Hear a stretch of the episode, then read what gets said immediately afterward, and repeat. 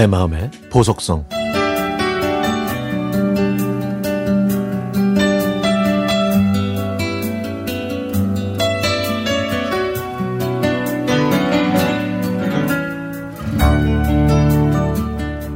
저는 엄마만 생각하면 기분이 좋아집니다.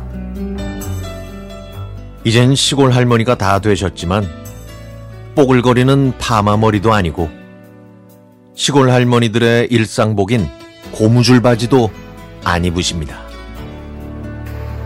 멋진 은발에 커트머리를 하고 유난히 하얀 피부를 가진 소녀 같은 분이죠. 한쪽 다리가 불편하고 고혈압이 있어 밭에서 호미질도 못하시고 다른 엄마들처럼 억척스럽게 농사일도 못하시지만 아빠가 밭에서 비닐을 씌우실 때는 비닐 끝을 잡으시고 고추나 들깨 모종을 심을 때는 심기 좋은 간격으로 맞춰주시면서 아빠를 도우셨습니다. 여름에는 책 넓은 모자와 꽃무늬 양산을 쓰고 시장에 가셔서 이것저것 산 물건들을 아빠의 오토바이에 실어 보내셨고요. 그런 엄마는 아침에 일어나면 꼭 화장을 하시는데요. 어디 가는 것도 아닌데 왜 아침부터 화장을 하시냐는 제 물음에 엄마는 화장을 안 하면 세수를 안 한 것 같고 화장을 하면 기분이 좋아진다고 하십니다. 그리고 아빠 지갑에 돈이 떨어지면 밖에 나가서 길을 못 편다면서 아빠 지갑에 돈을 채워 넣어 주시기도 하고요. 그만큼 저희 부모님은 금슬이 좋습니다. 두 분은 새벽부터 도란도란 이런저런 이야기를 나누십니다. 엄마는 참 긍정적이고 밝은 분입니다. 고민하지 마. 고민해서 해결되는 문제가 아니면은 머릿속에서 지워버리는 게 속 편해. 사람을 미워하면은 내가 더 병들어. 쉽지 않지만 미운 사람도 용서해야지 내가 행복한 거야. 그리고 내가 행복해야 내 가족이 행복해지는 거고. 그러면서 엄마는 항상 웃으시죠. 엄마를 생각하면 웃어서 생긴 눈가의 주름과 웃음이 묻어나는 목소리가 떠오릅니다. 그런 엄마가 요즘 많이 편찮으세요? 엄마를 보면 자연스레 미소가 지어지던 저에게 엄마라는 말은 이제 눈물 버튼이 됐습니다.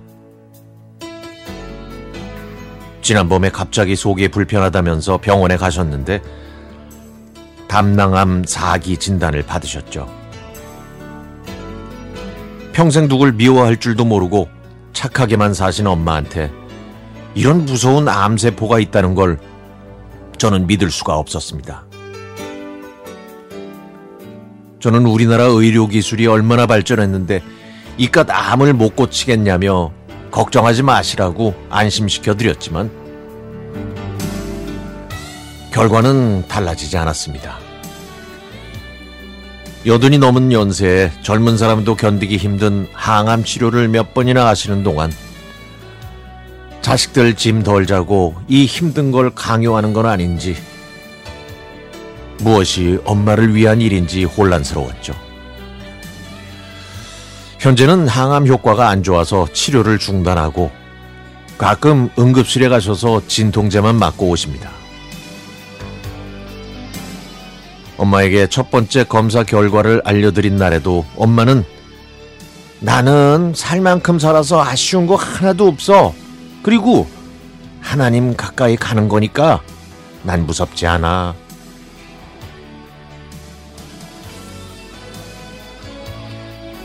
다만 사랑하는 우리 아들 딸들을 더 오래 못 보는 게 제일 마음이 아프지.